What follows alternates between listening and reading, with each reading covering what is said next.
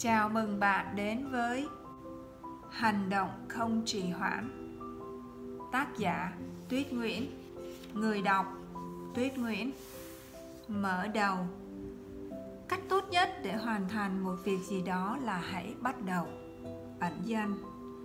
Khi mà bạn cầm cuốn sách này trên tay và đọc câu chuyện của tôi, thì tôi muốn bạn biết rằng người viết đã trải qua hơn 20 năm suy nghĩ về việc viết một cuốn sách.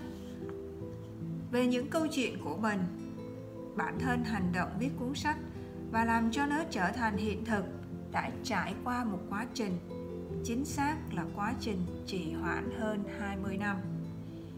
Hồi những năm học đại học, khoảng năm thứ hai, thứ ba gì đó, tôi đã từng có những mục tiêu và một trong những mục tiêu đó là sau này sẽ viết một cuốn sách mục tiêu đó chưa bao giờ ngủ yên.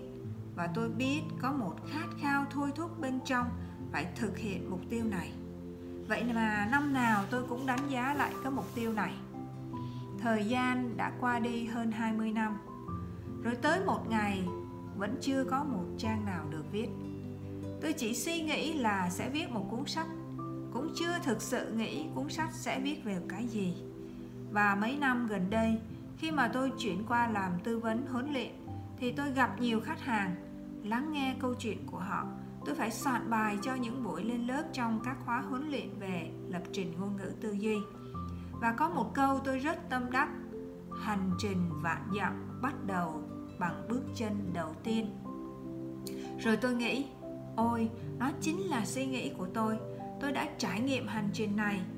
Khi tôi nghĩ đến việc tổng hợp nó lại, tôi đã quyết định tại sao không? Đó là cái đó là lý do cái tên hành động không trì hoãn ra đời. Thật sự, đó là trải nghiệm cá nhân của bản thân. Tôi đã trì hoãn và trì hoãn rất nhiều, đã bỏ lỡ rất nhiều cơ hội. Ngay cả bây giờ, giây phút hiện tại cũng như tương lai, bản thân cũng sẽ phải đối diện và tranh đấu mỗi ngày để vượt qua sự trì hoãn bên trong. Đây là một phép màu đối với tôi khi cuốn sách này được hoàn thành vì giấc mơ 20 năm hầu như đã trôi vào quên lãng. Khi bước vào đời, thế giới ngoài kia đã phần nào tạo cho tôi ấn tượng. Những ước mơ thời trẻ, cái thời mà ăn chưa no, lo chưa tới, đó chỉ là giấc mơ khó mà thành hiện thực. Nên tôi đã tạm gác lại những mộng mơ và lo những thực tế trước mắt. Đúng là tôi đã quẳng cái mục tiêu này vào ngăn tủ và hầu như đã quên lãng cho đến giai đoạn gần đây. Tôi cần phải soạn bài, tìm những câu chuyện, những bài học cho bài giảng của mình. Tôi lại được có cơ hội làm việc với rất nhiều khách hàng, lắng nghe câu chuyện của họ, được học hỏi về cách chúng ta có động lực hay là chiến lược trì hoãn của mỗi cá nhân. Khao khát được viết những câu chuyện mà tôi được nghe với trải nghiệm của mình thì lần này tôi đã quyết tâm hơn công việc huấn luyện đã cho tôi cơ hội tiếp xúc và chứng kiến những người cần phải có một cuộc cách mạng trong cuộc sống, như là từ bỏ một thói quen xấu, thanh thản với nỗi cô đơn của mình, hay là rũ bỏ những công việc không mong muốn. Không phải là điều dễ dàng, mặc dù đây không phải là những công việc to lớn như là chế tạo, máy bay hay là phát minh ra những loại thuốc để cứu những căn bệnh. Tôi đã may mắn được đồng hành cùng với những khách hàng của mình để, giúp họ vượt qua những thách thức cá nhân. Và trên hết đó là cái cơ hội cho tôi được chuyển hóa những kiến thức vào thực tế cuộc sống. Tôi xin cảm ơn những khách hàng của mình đã cho tôi những chất liệu để giúp tôi hiểu hành động không trì hoãn. Điều khiến tôi cảm thấy vui sướng khi biết rằng chính vì các bạn tôi đã vượt qua sự trì hoãn và hành động nhiều hơn. Các bạn là nguồn cảm hứng để tôi luôn học hỏi hiểu sâu hơn và có thể trải nghiệm. Viết ra đây, tôi tin tưởng mỗi người trong chúng ta hoàn toàn có thể vượt qua những thách thức đến với mình và xứng đáng có một cuộc sống viên mãn. Và với bạn bạn sẽ hết sức ngạc nhiên khi nhận ra mình có sức mạnh tiềm ẩn phi thường bên trong, sức mạnh để yêu thương, sức mạnh để thành công và sức mạnh để giúp đỡ mọi người theo cách riêng của mình. Chào mừng bạn đến với hành động không trì hoãn. Thân mến. Chương 1 có phải chỉ mình tôi trì hoãn? Trong cuốn hy vọng táo bạo, tổng thống obama kể về việc ông gây quỹ cho các chiến dịch để chạy đua vào thượng viện. Bạn phải hỏi xin những người giàu trong 3 tháng đầu tiên của chiến dịch tranh cử tôi giam mình trong phòng với trợ lý gây quỹ và thực hiện những cuộc gọi lần đầu cho những người đã từng tài trợ cho đảng Dân Chủ. Đôi khi mọi người dập máy khi nghe tôi gọi. Thường thì các thư ký sẽ ghi lại lời nhắn và rồi tôi không nhận được hồi âm. Sau đó, tôi sẽ gọi lại hai hoặc là ba lần cho đến khi, hoặc là tôi từ bỏ cái người này hoặc người đó rút cuộc cũng nghe máy và nhã nhặn từ chối tôi. Tôi bắt đầu chơi mấy trò trốn tránh tinh vi. Khi tới giờ gọi điện, vào toilet thường xuyên hơn, đi uống cà phê rất lâu. Gợi ý với trợ lý chính sách là chúng tôi phải sửa bài phát biểu về giáo dục lần thứ ba hoặc thứ tư. Đôi khi trong những buổi làm việc như thế, tôi nghĩ đến ông tôi. Hồi trung niên, ông đã đi bán bảo hiểm nhân thọ và không thành công cho lắm. Tôi nhớ lại sự khổ sở của ông khi ông cố gắng hẹn gặp với những người mà thà đi hành răng, còn hơn là nói chuyện với một viên đại lý bảo hiểm. Cũng như cái nhìn chê bai của bà tôi dành cho ông, chủ yếu vì khi sống với nhau, bà kiếm được nhiều tiền hơn ông. Hơn bao giờ hết, tôi hiểu rõ cảm giác của ông. Khi mà tôi đọc tới cái đoạn này tôi thấy có một cái sự gần gũi với obama. Ít ra, ông cũng là con người có chút yếu đuối như tôi. Điều đó làm tôi nhớ tới con trai tôi. Ngày mà cô cậu ở nhà ôn bài để chuẩn bị cho kỳ thi chuyển cấp, Thì sáng ra cô cậu đã biết hôm nay là phải chuẩn bị các bài văn cho kỳ thi cuối cấp. Vậy mà cô cậu đỏng đảnh, Nào là con phải ăn sáng rồi con làm. Sau khi ăn sáng xong, thì cô cậu lại viện lý. Con phải tìm cảm hứng, Má cho con ăn một miếng snack đi. Biết là thế nào cũng thua, nên thường là tôi đành phải nhượng bộ cho cô cậu ăn một phần snack trước giờ. Không còn lý do nào nữa thì cô cậu đành ngồi vào bàn học.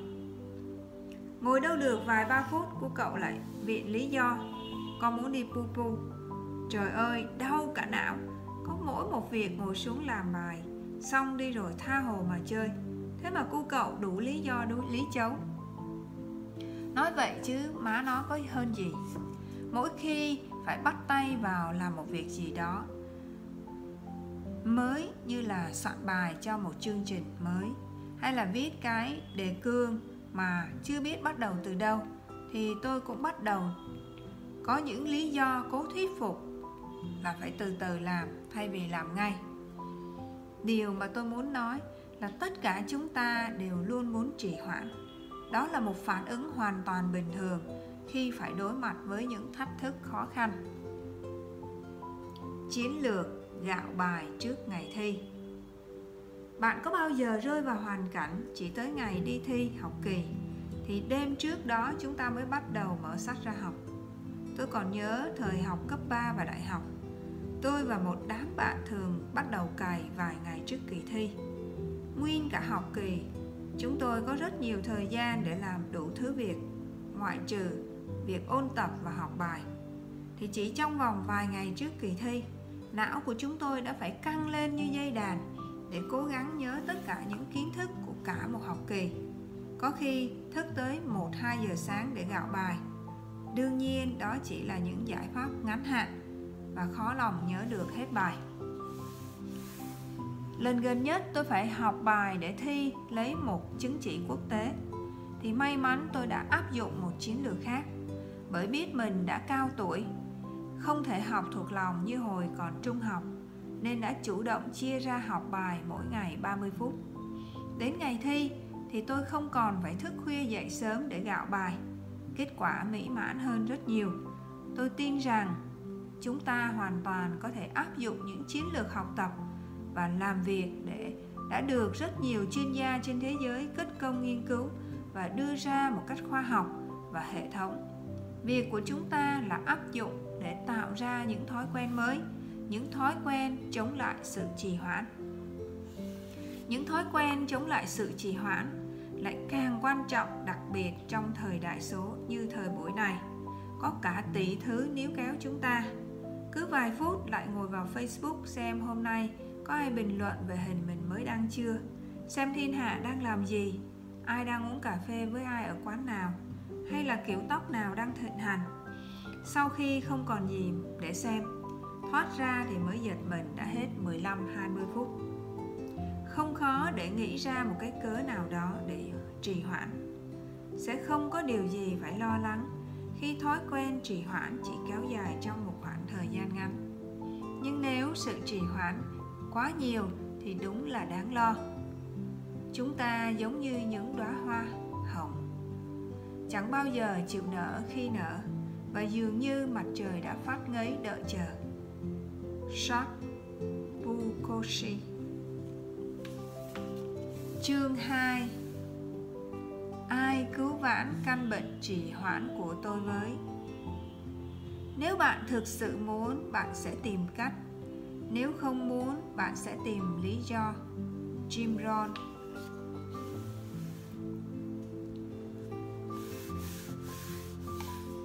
Chỉ nướng thêm một chút nữa thôi.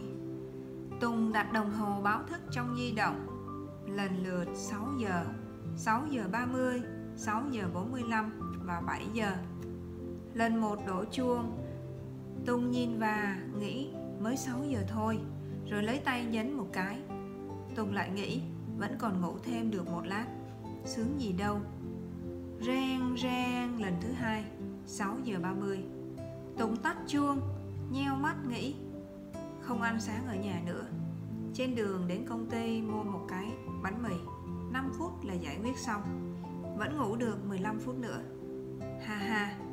Tùng thấy mình thật quá thông minh. Chàng ấy đặt chuông báo thức lùi lại 15 phút rồi ngủ tiếp thời gian nằm mộng bao giờ cũng trôi qua vô cùng nhanh.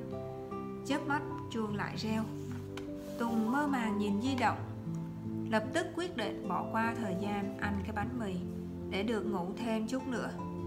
Chàng ta lại nhắm mắt cầm di động trong tay để tránh trường hợp ngủ quên. Rồi một lúc sau Tùng mở mắt nhìn đồng hồ 7 giờ 25 Ừm, vẫn còn 5 phút.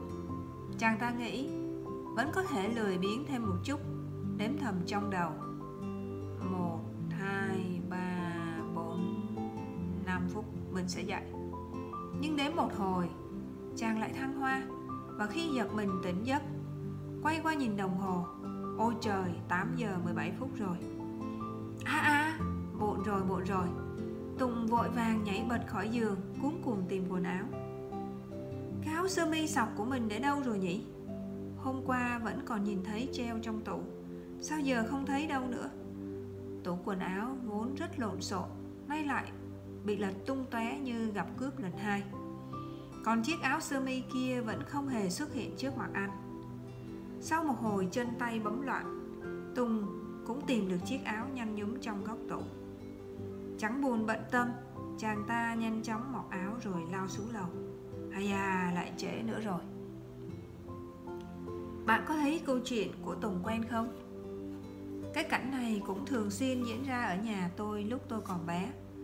Lúc còn là một đứa bé lúc còn là một đứa học sinh cấp 2, cấp 3 ngày nào cũng dặn má rằng sáng mai má nhớ kêu con dậy lúc 5 giờ sáng để học bài nhé.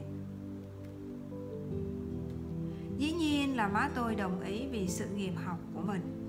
Thế là mỗi ngày đều đặt 5 giờ sáng bà cũng tỉnh giấc để gọi. Tuyết ơi dậy học bài đi con.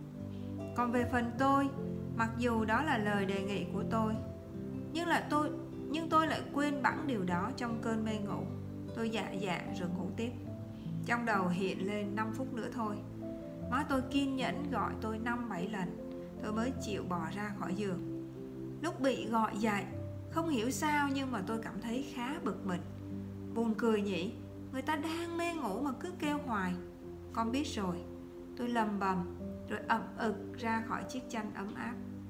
Mà nếu không nhờ má chịu khó làm bà cô, Kêu năm bảy lượt để tôi đèn sách, Có khi sự nghiệp học hành của tôi đã gãy gãnh dưới đường cũng nên. Bây giờ lớn rồi, Cũng là má của một đứa con trai, Không còn bị kêu dạy học bài mỗi buổi sáng nữa mà ngược lại, tôi phải đánh thức con trai tôi và có cả đống thứ khác chờ khi nào bị dí hết đường mới chịu làm. Nếu bạn đã từng có những phút giây kiểu như, đứng trước một căn phòng bừa bộn, trong đầu đã xuất hiện hai từ dọn dẹp, không biết bao nhiêu lần, nhưng rồi lại nghĩ thôi để hôm sau. Nhận được hóa đơn từ rất sớm, nhưng chờ cho đến ngày chót mới đi thanh toán. Khi hẹn hò, dù biết rõ thời gian hẹn đến nhưng mà lại thường đến muộn 15-20 phút. Đã nói năm nay bắt đầu tập thể dục, nhưng vì rất nhiều nguyên nhân mà tới nay vẫn chưa thực hiện. Rõ ràng biết hôm nay là ngày nộp bản thảo, nhưng vẫn viện ra đủ lý do để làm cái này cái kia mà không gõ nổi chữ nào. Đã làm xong kế hoạch nhưng cảm thấy vẫn chưa đủ hoàn hảo và thế là chần chừ không bắt đầu. Ai trong đời cũng đôi lần trì hoãn Bình thường thì đó chỉ là tật xấu Nhưng mà nghiêm trọng sẽ trở thành một thói quen hay tôi còn gọi là bệnh. Nhưng dù có nghiêm trọng hay không Trì hoãn sẽ tạo ra những ảnh hưởng không tốt đối với cuộc sống, tinh thần và công việc của chúng ta. Những người không chuyên ngồi đó và chờ cảm hứng Còn những người còn lại thì thức dậy và đi làm việc. Stephen King Bản thân tôi đã rất thấm cái thói trì hoãn của mình. Mỗi ngày là một sự nỗ lực đấu tranh. Bởi vì tôi nhận thức, nếu tôi không tranh đấu, Nó có thể trở thành một căn bệnh. Và về lâu dài thì nguy hại khôn lường, Nó có thể phá hỏng cả một cuộc đời. Đặc biệt khi tôi phải chăm sóc và dạy dỗ chàng thanh niên đang lớn của mình, Tôi càng ý thức được những thách thức và sự nguy hại của căn bệnh này không phải lúc nào chúng ta cũng ý thức được mình đang trì hoãn. Chúng ta luôn tìm được những lời giải thích tưởng chừng rất hợp lý cho hành vi trì hoãn của mình. Đến khi phát hiện thì đã bước vào giai đoạn cuối và rất khó điều trị tận gốc. Trì hoãn là sát thủ của thời gian. Nó sẽ rút ngắn độ dài tuổi thọ của chúng ta, khiến chúng ta hao mòn năm tháng, tuổi xuân trong sự chờ đợi vô vọng và nỗi hối hận căm hờn vô bờ bến trì hoãn là kẻ cướp sinh mệnh. Nó sẽ đánh cắp sự nhiệt tình, cơ hội, mài mòn ý chí chiến đấu của mỗi người trong vô thức, khiến cuộc sống dậm chân tại chỗ. Nhưng trên hết, trì hoãn cũng là một thói quen, mà thói quen thì hoàn toàn có thể thay đổi được. Bởi vì tất cả các hoạt động của chúng ta, từ lúc chúng ta thức dậy vào buổi sáng đến khi đi ngủ, là một loạt những cái hoạt động của thói quen tắm rửa, đánh răng, mặc quần áo, ăn sáng, đi đến công ty, làm việc và trở về nhà. Chúng ta đều có sẵn những chiến lược trong tâm trí để thực hiện tất cả mọi hoạt động của mình. Chỉ cần xác lập được những thói quen tốt thì sự trì hoãn cũng sẽ bị đẩy lùi. Tùng ơi, ngủ nướng thêm một chút nữa chẳng ảnh hưởng gì tới hòa bình thế giới, hoặc có vẻ là chuyện quá còn con. Giả như ngày nào cũng nướng thêm một chút để rồi một tháng, một quý, một năm, năm năm, mười năm và cả một cuộc đời sẽ không còn là còn con nữa. Lúc đó sự thật sự nướng thêm một chút có thể ảnh hưởng đến cả một cuộc đời con người chứ chẳng chơi. Một trong những câu chuyện tôi có dịp đọc và thấy rất đáng để suy gẫm. Có hai anh em nhà nọ ở trên tầng 80 của một khu chung cư. Một hôm, họ đi du lịch về và phát hiện ra toàn khu chung cư đã bị cắt điện. Khi ấy, họ đều khệ nệ vác chiếc ba lô to kềnh càng trên lưng. Nhưng ngoài đi thang bộ ra thì họ hoàn toàn không còn sự lựa chọn nào khác.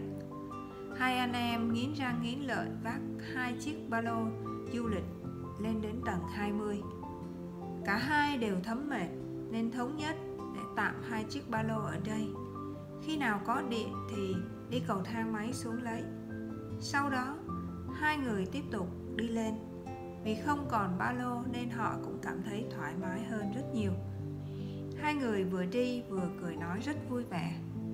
Khi lên đến tầng 40 họ thực sự không trụ nổi nữa, nên đành ngồi bệt xuống và thở dốc. Nghĩ đến việc còn tận 40 tầng nữa, hai anh em bắt đầu chỉ trích lẫn nhau vì cứ cố chấp để đến mức rơi vào tình cảnh chớ trêu này sau một hồi nghỉ ngơi hai người lại tiếp tục cuộc hành trình nhưng họ vừa đi vừa cãi nhau nên hết sức mệt mỏi. Lên đến tầng 60, chẳng còn sức để mà cãi cọ nữa. Họ đành im lặng, cắm đầu leo lên tiếp chặng đường dài phía trước. Cuối cùng, trải qua bao nhiêu vất vả, hai anh em cũng về đến nhà. Leo hết 80 tầng lầu, thật không hề đơn giản chút nào. Thế nhưng, họ còn chưa kịp vui sướng vì đã hoàn thành mục tiêu thì họ lại phát hiện ra một sự thật trái ngang. Chiếc chìa khóa nhà vẫn để ở trong chiếc ba lô vứt tại tầng 20. Bạn có bao giờ thất vọng mệt mỏi với chính mình? Tôi tin rằng tận trong đáy lòng, mỗi một người đều có khao khát để sống một cuộc đời trọn vẹn và có ý nghĩa nhất. Ai ai cũng có những ước mơ của riêng mình. Lúc nhỏ, tôi đã từng tin rằng mình là một người đặc biệt, có những năng khiếu mà những người khác không có, mặc dù chưa biết chính xác là gì ngay cả má tôi, bà chưa ra khỏi việt nam, bà không học nhiều và chỉ loanh quanh khu xóm từ nhà ra chợ đến nhà thờ và lâu lâu đến thị trấn là hết nhưng bà luôn tin tưởng mình là một người đặc biệt. Bà tự hào về những nỗ lực bản thân, tự hào về khả năng lãnh đạo và ảnh hưởng của bà lên gia đình và con cái. Tôi tin rằng ai sinh ra trên đời cũng có một niềm tin bên trong. Mình là người có năng khiếu đặc biệt nào đó và đang đợi cơ hội để đơm hoa kết trái. Có nhiều lúc tôi tự hỏi, có phải những người thành công ngoài kia họ sinh ra đã may mắn có ý chí hơn người, đã có sẵn tố chất mạnh mẽ, kiên cường và lúc nào cũng tràn đầy nhiệt huyết, tràn đầy sinh lực. Khi thử thách đến với họ họ chỉ việc lấy vũ khí đã có sẵn là sự mạnh mẽ, kiên cường ra để ào ào vượt qua những thử thách và tạo ra những chiến thắng.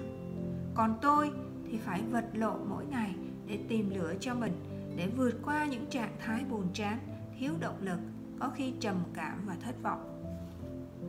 Bạn có bao giờ thất vọng, mệt mỏi với chính mình? Tôi thì có đấy. Không những thất vọng, mệt mỏi, mà có lúc còn tuyệt vọng nữa. Khi mới ra trường đi làm, tôi đã từng vẽ ra những viễn cảnh tươi đẹp cho một tương lai tươi sáng. Nhìn chung thì cuộc sống của tôi cũng không đến nỗi, nhưng có một thời gian tôi bị lạc đường. Khi ấy, tôi ở ngưỡng 30 thú thật với bạn rằng tôi đã có những chọn lựa sai lầm và tôi đang trả giá quá đắt cho những chọn lựa ấy đã có lúc tôi tự hỏi tôi có thể sống tới năm tôi 40 tuổi hay không? Cuộc đời tôi lúc đó hoàn toàn bế tắc. Tôi từng nghĩ, con nhỏ tuyết mà ba má nó đã gửi gắm bao nhiêu kỳ vọng thế là xong. Có những buổi chiều cuối tuần, tôi ngồi gặp nhấm nỗi buồn và sự đời của mình. Cuộc đời mình sao lại ra nông nỗi này? Tôi đang ở trạng thái quá mệt mỏi và thất vọng. Tôi không hề làm chủ được cuộc sống của mình. Tôi cứ tự trách mình cha mẹ tôi đã cho tôi ăn học học được đến đại học, đọc biết bao nhiêu sách mà tôi đã chẳng làm được trò chống gì tôi ghét cảm giác bất lực ấy tôi thất vọng, mệt mỏi với chính mình vì đã không làm chủ được bản thân và cuộc sống của mình không phát huy những cái năng khiếu bên trong. Lúc ấy tôi nghĩ, thế là xong. Tôi đã không thực sự nhìn thấy ánh sáng dưới đường hầm nào cả. Tôi cũng không biết làm cách nào mà tôi có thể thoát ra được một màu tối. Thế mà bây giờ công việc của tôi là giúp đỡ những người đã trải qua như tôi, tìm lại được sức mạnh bên trong họ. Tôi thông, tôi thật không thể tin được. Khi nhìn lại tôi mới biết chính những niềm tin giới hạn, những nỗi sợ bên trong tôi đã dẫn tôi đã dẫn tôi tới những chọn lựa, những quyết định giới hạn lúc đó. Với những gì tôi đã trải qua, tôi nhất quyết phải giúp những bạn rơi vào hoàn cảnh như tôi, vượt qua những niềm tin giới hạn và nỗi sợ để không phải thất vọng như tôi. Tôi đã có cơ hội làm việc với nhiều khách hàng, mỗi người có những thách thức khác nhau phần lớn những cảm giác trì hoãn của chúng ta. Khởi nguồn từ một nỗi sợ tiềm thức hoặc từ những niềm tin khiến chúng ta tự giới hạn bản thân.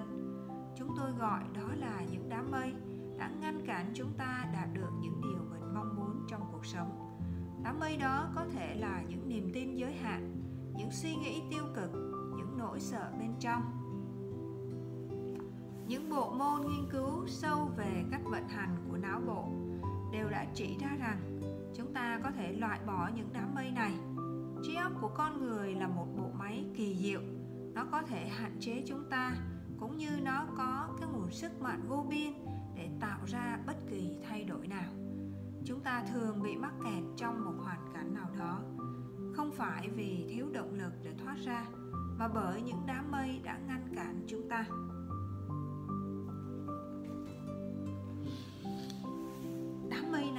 Bao phủ lên cuộc sống của anh. Cách đây 5 năm, khi lần đầu tiên tôi gặp Jack, phải nói anh là người đàn ông điển trai và cuốn hút. Vậy mà chỉ trong vòng 2 năm trở lại đây, tôi không thể nào hình dung nổi anh đã thay đổi như thế nào. Anh đã tặng thêm cho mình gần 30 kg từ một người đàn ông năng động, anh đã đóng cửa với thế giới và hoàn toàn không giao tiếp với ai, ngay cả người thân anh trở nên cực kỳ nhạy cảm với tất cả mọi người và mọi thứ xung quanh. Nếu nhìn từ bên ngoài, thì chúng ta rất dễ dàng nghĩ rằng, bởi vì trong mấy năm qua, mỗi một năm anh đã tặng thêm cho mình 10 12 kg nên anh cảm thấy mình trở nên lập dị và ruồng bỏ xa cách thế giới bên ngoài. Đúng là vậy. Anh bế quan với thế giới bên ngoài, có thể vì thân hình quá khổ của anh. Vậy câu hỏi là tại sao anh lại trở nên quá khổ? Tại sao từ một người con tại sao từ một con người điển trai, cuốn hút và vừa vặn, anh đã làm gì với trọng lượng của mình? Thật ra, không chỉ đơn giản là vấn đề ăn kiêng hay đến phòng tập thể dục.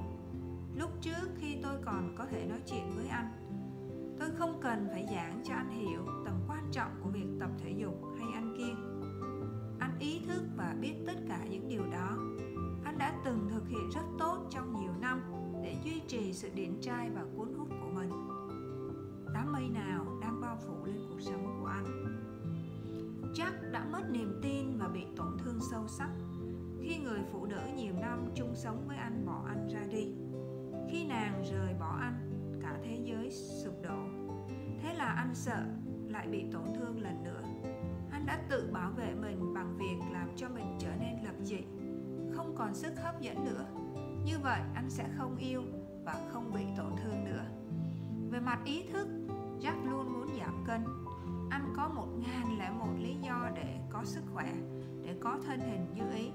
Nhưng trong tiềm thức của anh anh sợ bị tổn thương, nên những tổn thương bên trong đã ngăn cản, níu kéo anh, không cho anh hành động và thực hiện những kế hoạch của mình. Chỉ khi anh dám mở lòng ra để xóa bỏ những cảm xúc tổn thương, thì anh mới có thể hành động quyết đoán và lấy lại phong độ của một người đàn ông quyến rũ. Căn nguyên của thói trì hoãn còn đến từ những niềm tin giới hạn, những nỗi sợ bên trong, những đám mây khiến cho chúng ta tự giới hạn bản thân. Khi những đám mây đó không được kiểm soát, thì chúng chính là nguyên nhân nảy sinh những cái cớ biện minh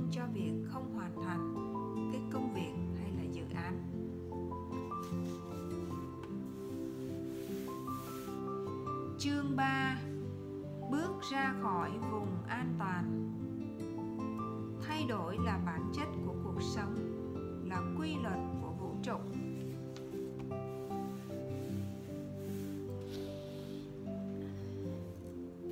Tôi còn nhớ khoảng 20 năm trước, năm 98 và 99 gì đấy, thì công ty mà tôi đang công tác đã có một buổi huấn luyện và nhà đào tạo hôm ấy là CEO của một doanh nghiệp lớn và là khách hàng của chúng tôi. Một người đáng kính trọng mà sau này tôi rất hân hạnh được ông dẫn dắt. Nghĩ lại, tôi vẫn còn thấy đầy hào hứng vì đã có quá nhiều điều bổ ích trong buổi học đó. Phần mà tôi nhớ nhiều nhất, dù vài chục năm đã qua, là khi trainer phát cho mỗi người một tờ giấy A0 rất lớn và yêu cầu mỗi người diễn tả qua hình vẽ hoặc viết gì cũng được những cột mốc thời gian trong cuộc đời của mình. Em bé tuyết mới sinh. Tuyết tuổi thơ 4 năm tuổi. Tuyết thời trung học. Tuyết học đại học. Tuyết vào đời. Change, sự thay đổi. Ông thầy hài lòng khi nghe chữ change, thay đổi. Yes, đúng rồi, chính xác các bạn ạ. Cuộc sống là sự thay đổi. Cũng là tôi, lúc mới sinh từ trong lòng mẹ. Tôi chỉ cân nặng có 3-4 kg Chỉ biết mỉm miệng cười. Rồi tôi bây giờ nói đủ thứ. Chỉ có điều hai cái chân không còn thể Không thể đưa lên chạm vào mặt nữa. Nhiều khi ngẫm lại Thấy thật thú vị. Thú vị lắm ấy chứ. Cũng là mình Mà lúc này lúc khác Từ hình dạng đến trạng thái cảm xúc Đến hành vi bên ngoài. Vậy cuối cùng, Mình thật sự là ai? Là em bé 3-4 kg Hay là cô gái đã ngoài 40 Càng ngẫm, càng thấy sự kỳ diệu. Cuộc sống là sự thay đổi. Tôi hoàn toàn bị thuyết phục bởi điều này, Và bài học đó đã theo tôi 20 năm qua. Cũng thật dễ dàng để nhận biết, sự thay đổi là quy luật của vũ trụ. Mọi thứ xung quanh chúng ta không ngừng chuyển động và thay đổi không gì và không ai có thể đứng ngoài tầm tác động của quy luật vạn vật này. Thế nhưng phần lớn chúng ta lại thích sự an toàn, thích sự chắc chắn và sợ thay đổi. Ai mà lại không thích sự an toàn? Ai mà không thích sự chắc chắn chứ? Thật dễ hiểu. Chúng ta gọi những điều tốt lành ngoài mong đợi là ngạc nhiên. Chẳng hạn như một món quà được trao tặng mà không biết trước, được nhận một khoản bonus khoản thưởng ngoài mong đợi. Những ngạc nhiên này rất được đón nhận. Còn những ngạc nhiên mà mình không thích thì mình gọi là trouble, hay còn gọi là rắc rối. Hầu hết chúng ta đều sống trong một vùng, nơi mà chúng ta cảm thấy dễ chịu. Và nếu vừa ra khỏi phạm vi đó, chúng ta sẽ cảm thấy lúng túng và mất tự tin. Ví dụ, chúng ta sẵn sàng kết thân với những người cùng cấp bậc trong công ty, nhưng lại cảm nhưng lại cảm thấy kém thoải mái khi giao tiếp với cấp trên. Chúng ta có thể ngồi ăn trong một quán nhỏ, nhưng lại cảm thấy ngượng ngập khi ngồi trong một nhà hàng sang trọng, vân vân và vân vân. Mỗi người có một vùng thoải mái khác nhau. Song cho dù có nhận ra điều đó hay không, thì tất cả chúng ta, giàu hay nghèo, địa vị cao hay thấp, nam hay nữ, đều chỉ ra quyết định trong khuôn khổ không gian của mình điều thú vị là lúc tôi đang viết cho phần này, thì tôi đọc được một bài trên facebook của một trong những cộng sự của tôi. Sau nhiều thập niên trên đầu hầu như lúc nào cũng có tóc, không ít thì nhiều. Thì vừa mới cách đây mấy ngày, anh đã là một cú gây chú ý với mọi người và cộng đồng mạng. Anh cạo đầu. Sau đây là bài đăng của anh. Anh viết bằng tiếng Anh nên tôi tạm dịch ra tiếng Việt như sau. Bài đăng trên Facebook ngày 26 tháng 4 năm 2018 Tựa đề của bài Sợ hành động, Fear of taking action. Nỗi sợ có thật sự tồn tại. Đầu tuần nay tôi đã quyết định cạo cái đầu tóc của mình. Trước khi ra quyết định, Trong đầu tôi có nhiều nỗi sợ. Cái đầu mới sẽ trông như thế nào đây chuyện gì xảy ra nếu tôi không thích cái tóc mới? Người ta sẽ nói gì? Không biết mọi người có thích không? Tất cả những nỗi sợ này đã vòng, đã lòng vòng trong đầu tôi. Càng nghĩ thì nỗi sợ nó lại càng lớn hơn. Và khi tôi quyết định 100% tôi sẽ cạo cái đầu tóc tự nhiên. Thì tất cả những nỗi sợ của tôi biến mất. Thì ra, nỗi sợ chỉ tồn tại trong đầu của tôi. Hầu hết tất cả nỗi sợ tồn tại trong đầu của chúng ta và cách tốt nhất để vượt qua những nỗi sợ đó đó là ra quyết định, hành động và tiến về phía trước. Bây giờ tôi có thể chuyển qua dự án kế tiếp của mình mà không còn phải tốn năng lượng suy nghĩ về việc làm gì với cái mái tóc của mình.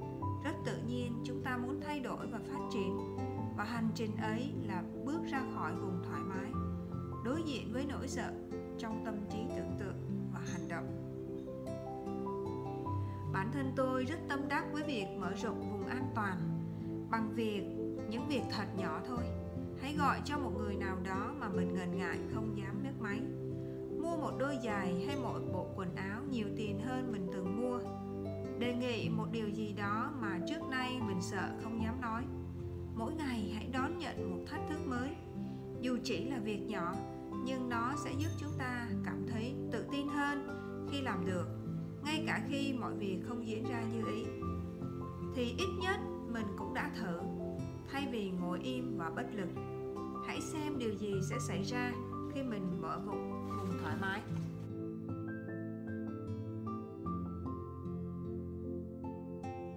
Mở rộng vùng an toàn.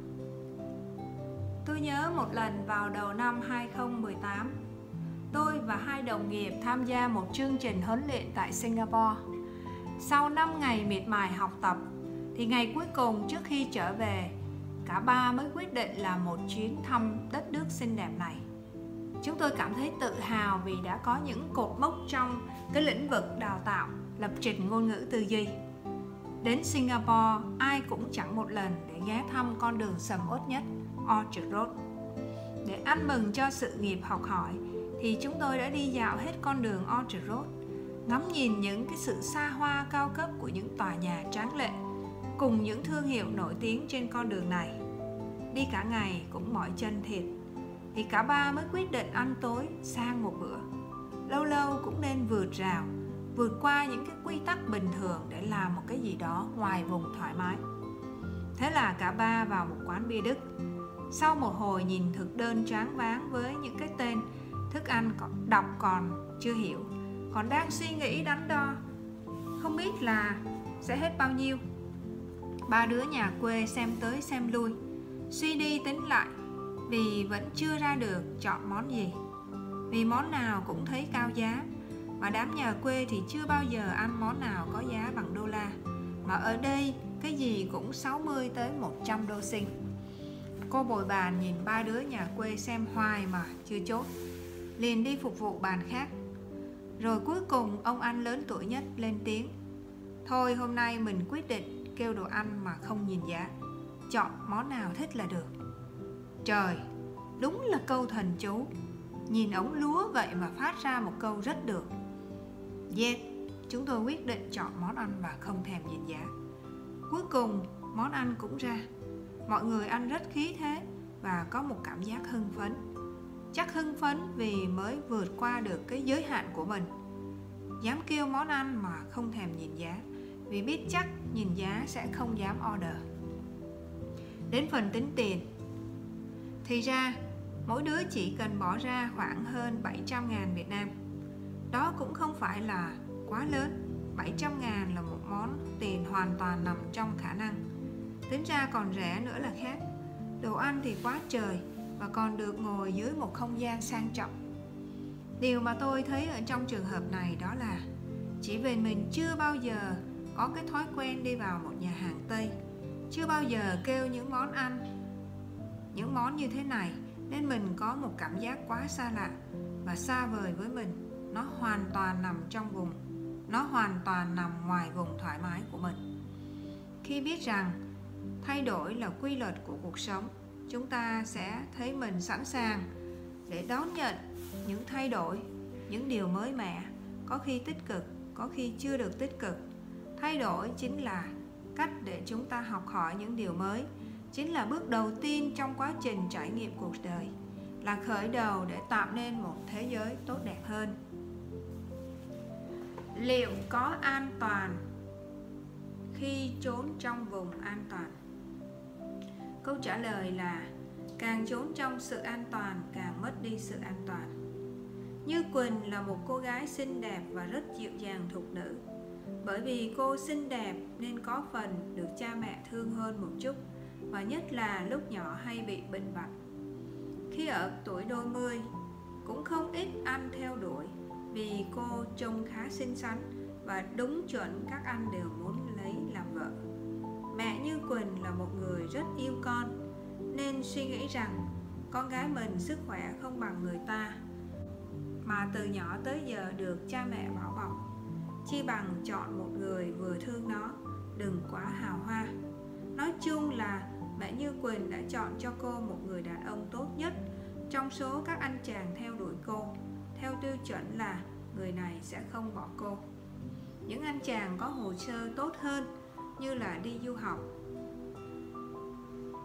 Ở Nhật về, kỹ sư đang làm cho một công ty nước ngoài.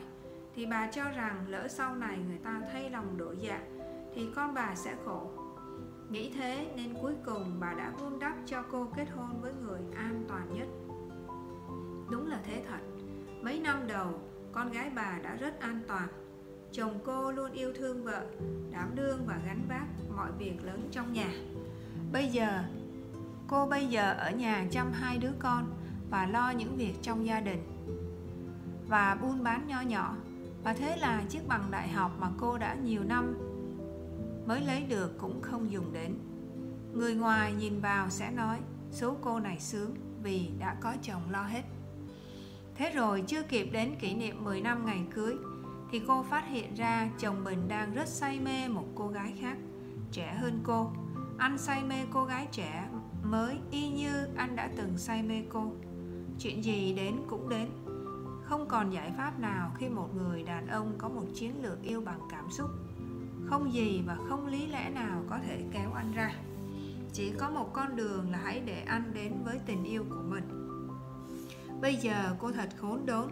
Suốt gần 10 năm qua, kể từ ngày quen anh đến nay, cô đã sống lệ thuộc vào anh. Anh là người ra mọi quyết định. Cô chỉ sống trong cái bóng của anh. Bây giờ cô phải làm gì để sống đây? Cô đã từng nghĩ tới sự tự hủy diệt.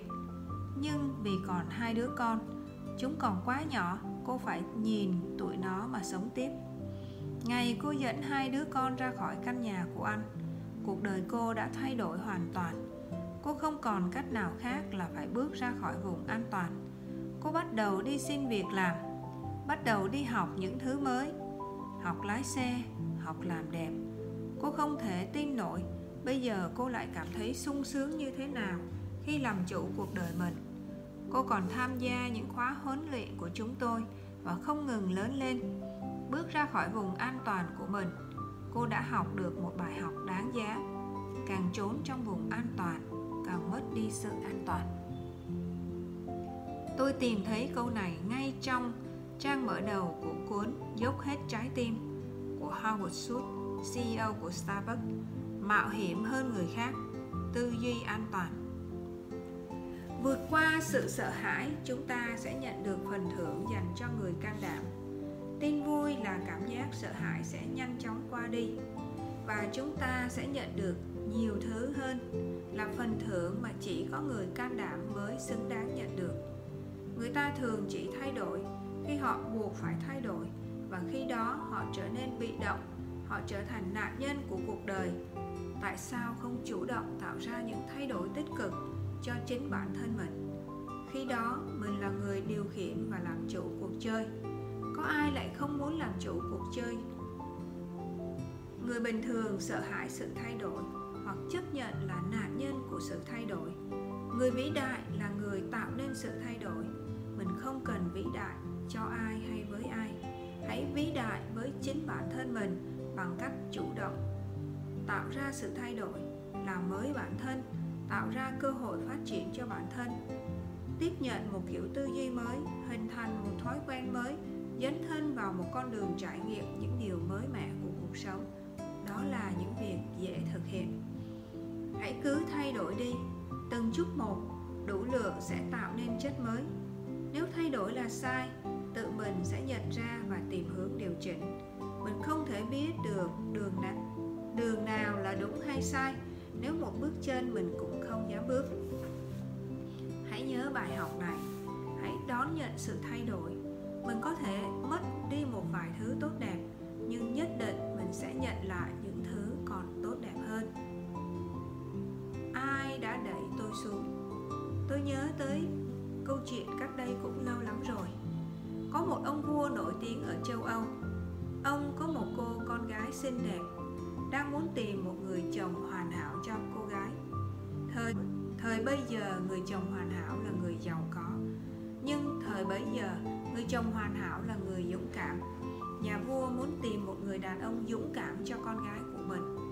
Ông truyền chỉ đi khắp đất nước và tìm được, tìm những chàng trai tiềm năng nhất để kết hôn với công chúa. Có 5 người đàn ông sẵn sàng thi đấu để được để được làm chồng công chúa. Đấu trường sẵn sàng. Đấu trường đằng sau lâu đài có một bể bơi rất lớn, nhà vua nói. Chàng trai nào đầu tiên có thể bơi từ đầu nọ đến đầu kia của bể bơi thì có thể cưới con gái ta. Trong bể bơi không có gì lạ, chỉ có cá sấu, rắn, cá hổ và rết. Sẵn sàng chưa? Chuẩn bị. Ngay khi kêu chuẩn bị thì có một chàng trai không thể nào tin nổi bơi rất nhanh sang đầu bên kia. Bốn chàng trai còn lại há mồm nhìn. Nhà vua nói với anh ta, chúc mừng anh. Anh là người dũng cảm nhất, anh có thể kết hôn với con gái ta. Chàng trai trả lời, không, tôi không muốn lấy con gái ngài. Tại sao? Nhà vua hỏi. Nếu anh không muốn lấy con gái ta, anh muốn lấy vàng không? Không. Nhà vua lại tụt năng lượng 20%, vò đầu bứt tóc.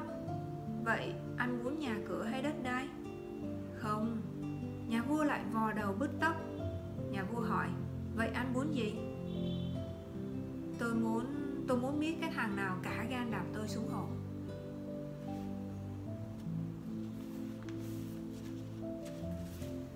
Chương 4 Khiêu vũ cùng nỗi sợ Nỗi sợ chẳng là gì ngoài trạng thái của tâm trí Napoleon Hill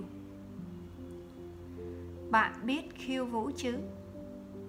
Trước đây tôi có học khiêu vũ đấy, Nhưng mà chỉ nhảy được vài bước, Sau đó là đường anh anh đi, Đường em em đi.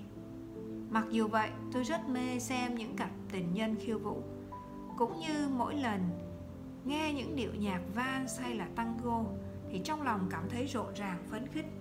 Tôi tạm hiểu khiêu vũ là khi mở nhạc lên hai người cùng di chuyển hòa hợp với nhau theo tốc độ và nhịp điệu của một bản nhạc mà không ai dẫm chân lên ai. Người này dẫn người kia đi rất điệu nghệ. Và phần quan trọng nhất, khi hai người hòa điệu nhảy một cách ăn ý, thì tất cả các thao tác di chuyển tạo nên một vẻ đẹp uyển chuyển cũng như tạo ra một cảm xúc thật phấn khích.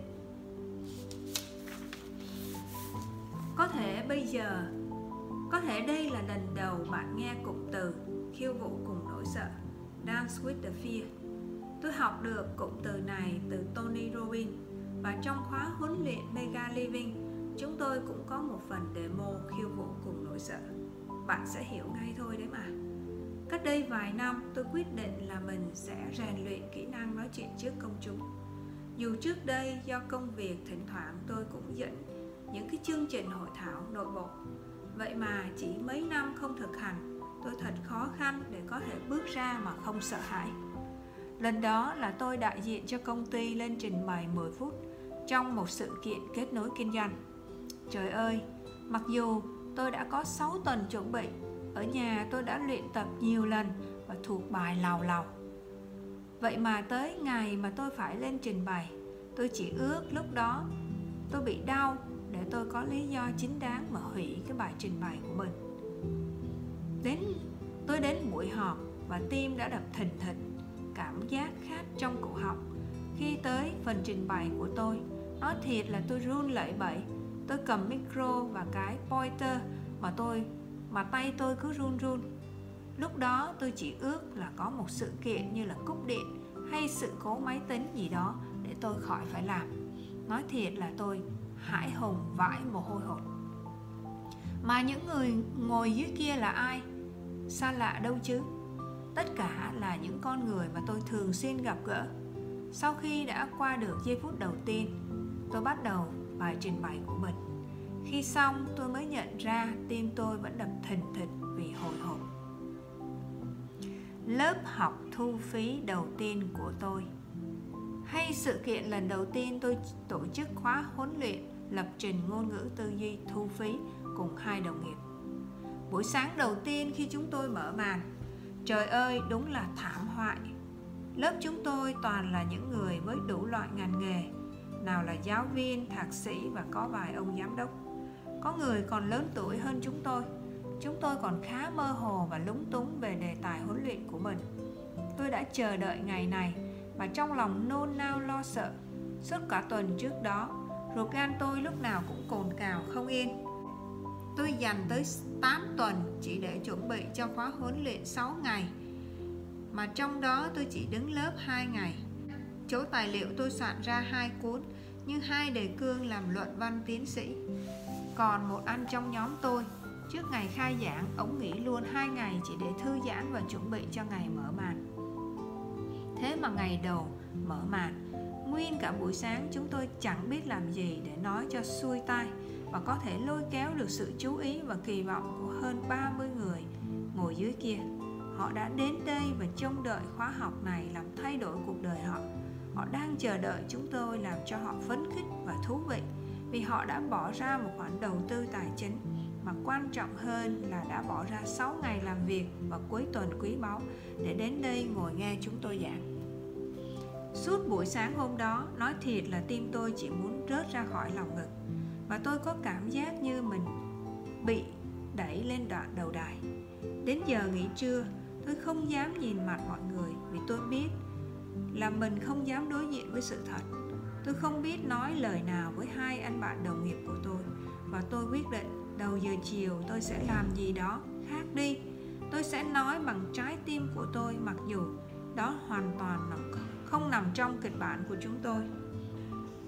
Giây phút mà tôi quyết định phải làm gì đó để cứu vãn cho thảm kịch buổi sáng.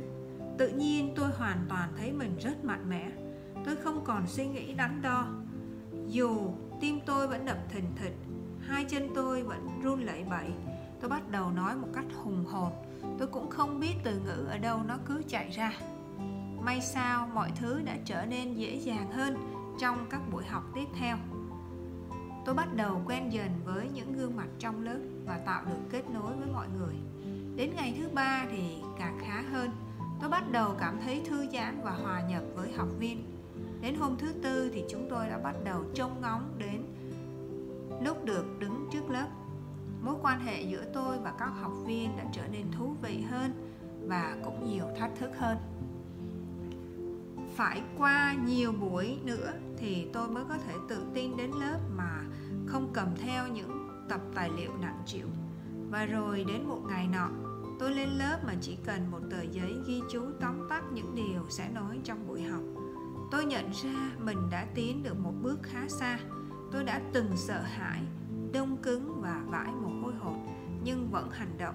Và kết quả là tôi không còn sợ việc đứng lớp nữa cho đến hôm nay, chúng tôi đã mở được 14 lớp như thế. Tôi bước vào gian phòng trước kia từng khiến tôi với tâm trạng không hoàn toàn thoải mái. Nỗi sợ giờ đã biến thành sự háo hức chờ đợi. Điều mà tôi học, điều mà tôi học được đó là khi mình đối diện với nỗi sợ, mình sẽ thấy chúng không lớn như mình tưởng.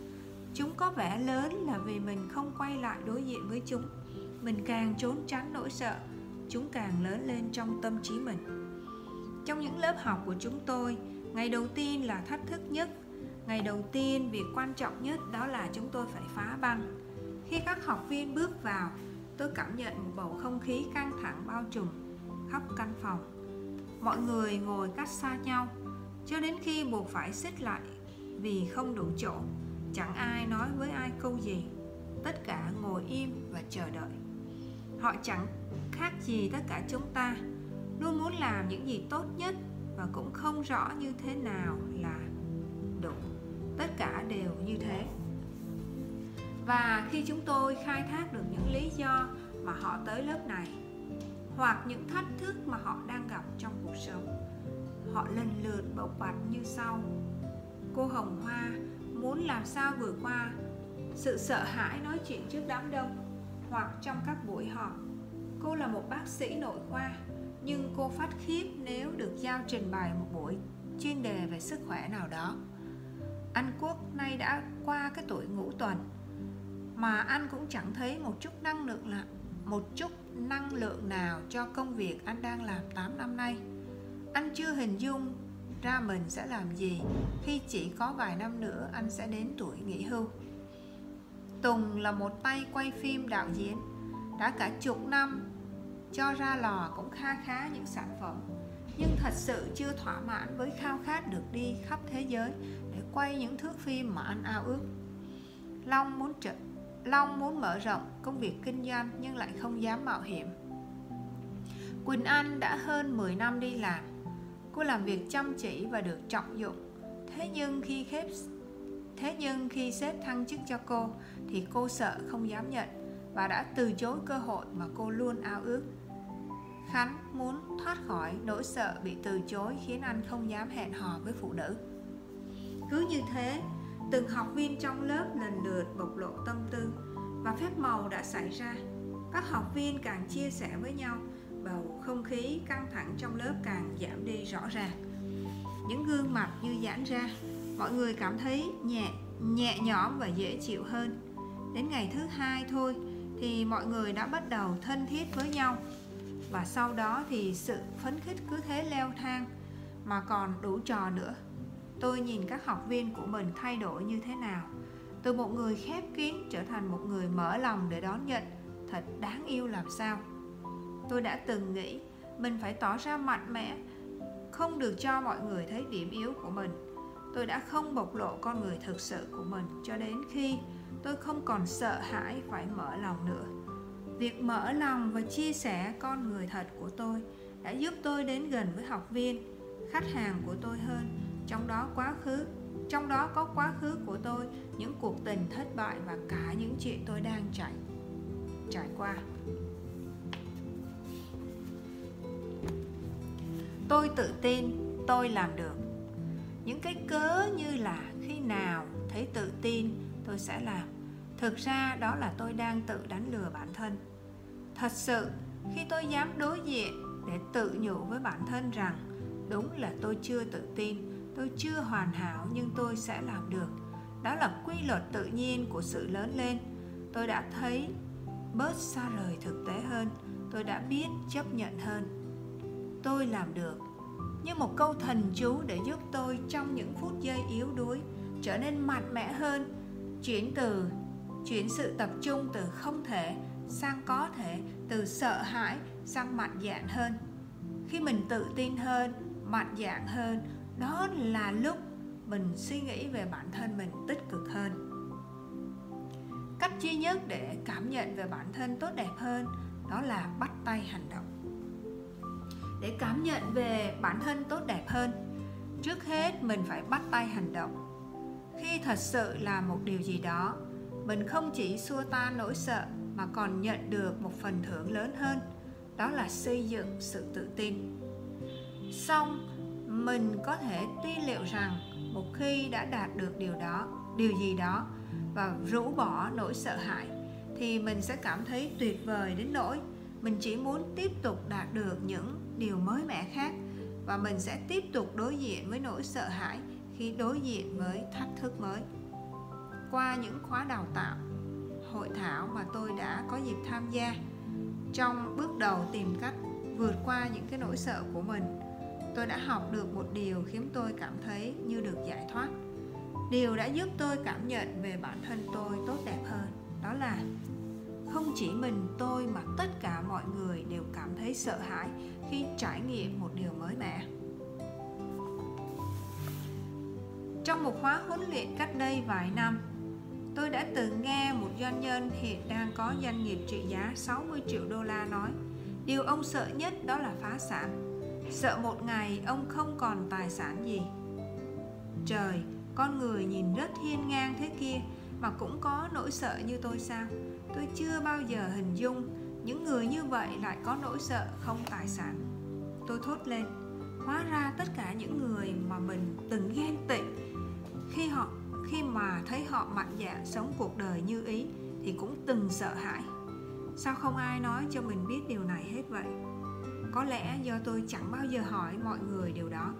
Lúc nào tôi cũng đinh ninh, chỉ có mỗi mình tôi là yếu kém. Thật nhẹ nhõm khi biết rằng mọi người ai cũng thế rằng tôi cũng giống như bao nhiêu tỷ người trên quả đất này. Người ta nói nỗi sợ nói chuyện trước công chúng là một trong những nỗi sợ lớn của con người. Tôi hoàn toàn đồng ý.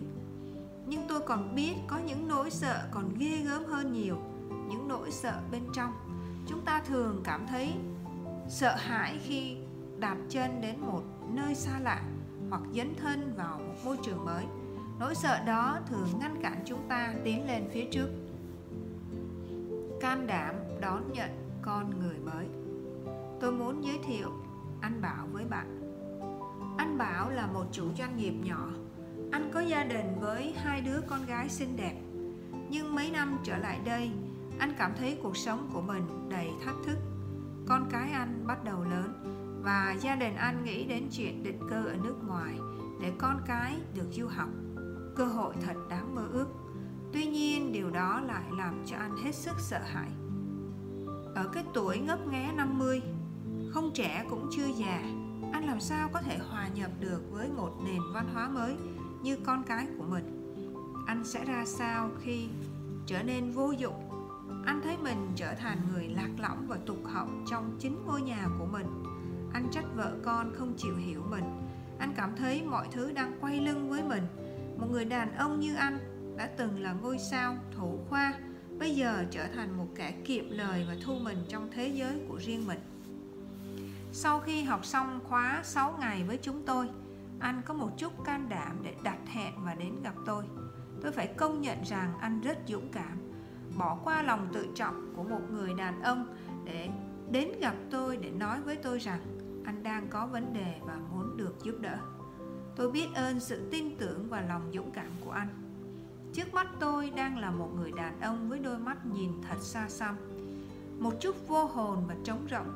Cuộc sống của anh trong những năm qua thật quả là khó khăn, bế tắc và thất vọng. Giây phút anh dũng cảm đối diện với những nỗi sợ của mình là giây phút anh nắm thế chủ động. Giờ đây, anh có toàn quyền làm tất cả những gì để cải thiện tình hình của anh. Chúng tôi cùng nhau xây dựng một chiến lược cho con người mới trong anh. Chỉ sau 2 tiếng đồng hồ, con người thiếu tự tin, kiệm lời đó, đã thay thế bằng một hình ảnh của một người đàn ông có hy vọng vào tương lai và biết chính xác mình muốn gì. Khi nhìn thấy ánh mắt của sự quyết tâm và nụ cười có hồn trên khuôn mặt anh, tôi biết hai tiếng đồng hồ trôi qua đã không vô ích. Nói thật, ngay sau buổi làm việc với anh bảo hôm đó tôi có cảm giác thật kỳ diệu về công việc mà tôi đang làm. Thật sự mà nói, gặp cốt là một thách thức không hề nhỏ chút nào. Mình không dễ dàng mở lòng để người khác giúp đỡ.